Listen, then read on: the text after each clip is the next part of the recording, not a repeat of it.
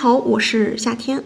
今天呢，咱们开启一个新的专题：视频号自媒体创业如何快速热门，并且引流加变现。熟悉我的听众呢，可能会发现这个专题跟上一个专题的区别呢，是一个讲的抖音，现在要讲的是视频号。那作为这个专题的第一期节目，咱们就简单的交流一下，我们做了三年的抖音了，为什么要转战布局微信视频号？这期音频呢可能会比较长，我把它分成了上下两期。在讲视频号这一重头戏之前呢，第一期呢，我想先说一下抖音，这也是大家之前十分关注的。很多听众呢跟我也是因抖音而相识，因抖音而结缘，也算是一个承上启下的过程。去年呢，我在喜马拉雅更过一个有关抖音运营的专辑。累计呢是有七十多万的播放，很多人应该都听过，现在专辑也还在。期间呢也搭建了自己的社群，去年一年呢，我们团队累计是对五百多个的个体和企业进行了抖音的个性化运营指导和方案的定制。这当中呢入场比较早、执行力比较高的学员呢可以说是赚的盆满钵满。其中呢有一位学员，他是喜马拉雅的音频主播。通过抖音呢，完成了在短视频领域个人 IP 的打造，开了自己的公司，开辟了新的商业模式，达到达了一个千万量级的市场规模，可以说是缔造了属于自己的商业模式、商业帝国。也有不少像是微商类的，一个热门引流几十几百人，或者说直接现场开直播卖货。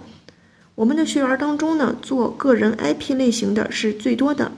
因为呢，越来越多的人都意识到 IP 它对于获取长尾流量的重要意义。这其中呢，几万、几十万、上百万粉丝的都有，还有一小部分人呢，就是通过抖音做网赚，像是早期的书单号、情感号卖书，到搬运视频带货好物，再到各种的养生茶。最大的特点呢，就是起号简单、见效快，当然它的封号风险也大。不过每个新号的成本呢都是极低的，尤其适合工作室去批量操作。我们工作室呢最高记录是单周通过自然流量的带货呢，佣金超过了二十万。这其中呢有方法的功劳，也有运气的一个加持。现在的抖音呢主打的是生态闭环，也就是引导你在平台内部直接完成所有的转化。像现在带货比较稳定的就是。专场直播加非的流模式，直播的专业化程度要求呢也变得更高。像直播脚本和主播的风格，会直接影响整场直播的一个转化。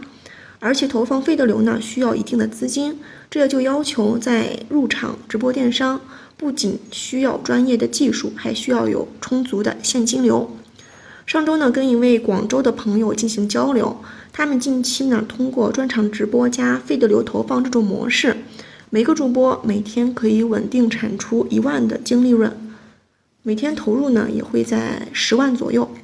后期有时间的话呢，我会我也会开一个抖音费的流相关的专辑来做一下相关的分享。总之呢，这是做的比较好的几种类型，他们的共同点呢就是起步早，执行力强。一是起步早，任何平台的初期呢，它都是一个自我成长、不断完善的过程。作为内容创作者，越早入驻、越早起步，越是能够抓住红利。而且，平台在最开始的时候，对用户的内容质量以及各种的野路子玩法的包容性也是非常高的。所以说，操作门槛低，这也是他们能够获得成功的一个重要因素。另外一个呢，就是执行力强。这一点也是非常非常重要的。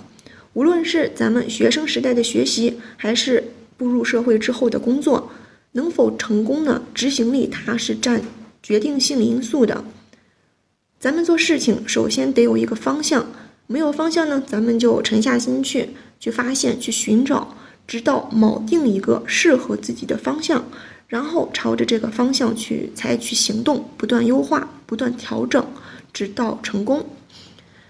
接触的学员多了呢，什么人都有，有一小撮人呢，每天问问题都非常的积极。我们呢也会随他的想法不断的定制解决方案。但是后来呢，发现他只是一直不停的在问，却从来都没有深入的去思考，更没有去执行，或者说做了一两天还没有步入正轨就半途而废。行百里者半九十，大家这个应该都很理解。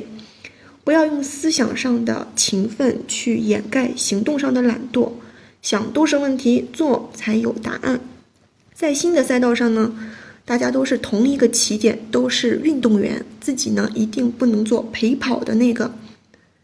前段时间做抖音面临的最大问题就是，不是视频不热门，而是视频发出去之后呢，会被系统自动的给屏蔽掉，总是出现不适宜。很多工作室呢花了很大的成本，将这个问题的出现频率降到了最低，可是呢又出现了账号的二次人脸认证。大家要知道，不管是公司还是工作室，大都采用的是矩阵化的玩法。账号呢大都不是用自己或者身边的人进行认证的，因为也没有那么多，是吧？主要呢是找兼职或者是一些其他的渠道。这就导致没有办法再次找到这个人来完成一个二次的人脸认证，这就使得视频和直播无法挂购物车。加上呢，最近抖音内测推出的账号的实名认证主体要跟出镜的主播为同一个人，这也大大的提升了矩阵化运营的成本和难度。抖音的各项反作弊机制还是很厉害的。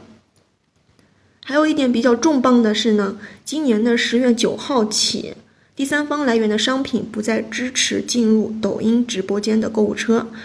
只能挂抖音小店的链接。先不说咱们开一个抖音小店的成本，很多品类，比如美妆、保健、生鲜这些品类，它的入驻呢是很复杂的。小店的商品相对封闭，详情少，买家反馈少。不能跳转到淘宝、京东这样成熟的电商平台，就没有了买家对于产品的使用反馈，在一定程度上呢，对于转化率也会造成一个很大的冲击，无论是对商家还是对达人影响都很大。其实这一点也不难理解，抖音现在日活六亿，野心呢也是越来越大，必然会去打造自己的生态闭环。以上内容呢，只是简单的理了一下抖音的过去和现状，不是说抖音不能做，还是能做的。最大的利好呢，就是做 IP 类型的账号，也就是做人设。这类账号呢，它自始都没有受到过抖音的政策冲击，反而呢，都是一些利好的功能的扶持。当下呢，要想做好这类账号，就必须真人出镜，而且呢，是高品质出镜。最好还是要有一支自己的运营团队，制作视频和直播的脚本，对视频进行一个高质量的剪辑，甚至对于带货变现的团队，还要有自己的选品团。抖音它作为一个巨大的流量池呢，还是有无限可能的，只不过是门槛更高。到现在还没有运营抖音的企业、个人，或者说起色还不是很大的，后期难度也会越来越大。从下一期音频开始呢，我会着重与大家分享视频号相关的干货内容，咱们一起从零开启微信视频号的学习。好的，今天的节目就到这里。如果您对视频号新媒体运营感兴趣，可以点击右上角的关注订阅，并且添加我的个人微信一一九三三七零六八一，说明来意就可以领取一份视频号运营秘籍。如果自己看不懂、听不懂，也可以找我报名微信视频号运营特训班，每天会一对一提供技术指导，从零基础一步步教你做视频号，从定位到包装到内容制制作，乃至后边的如何上热门、如何引流变现，都会一一讲解。今天就到这里，咱们下期节目再见。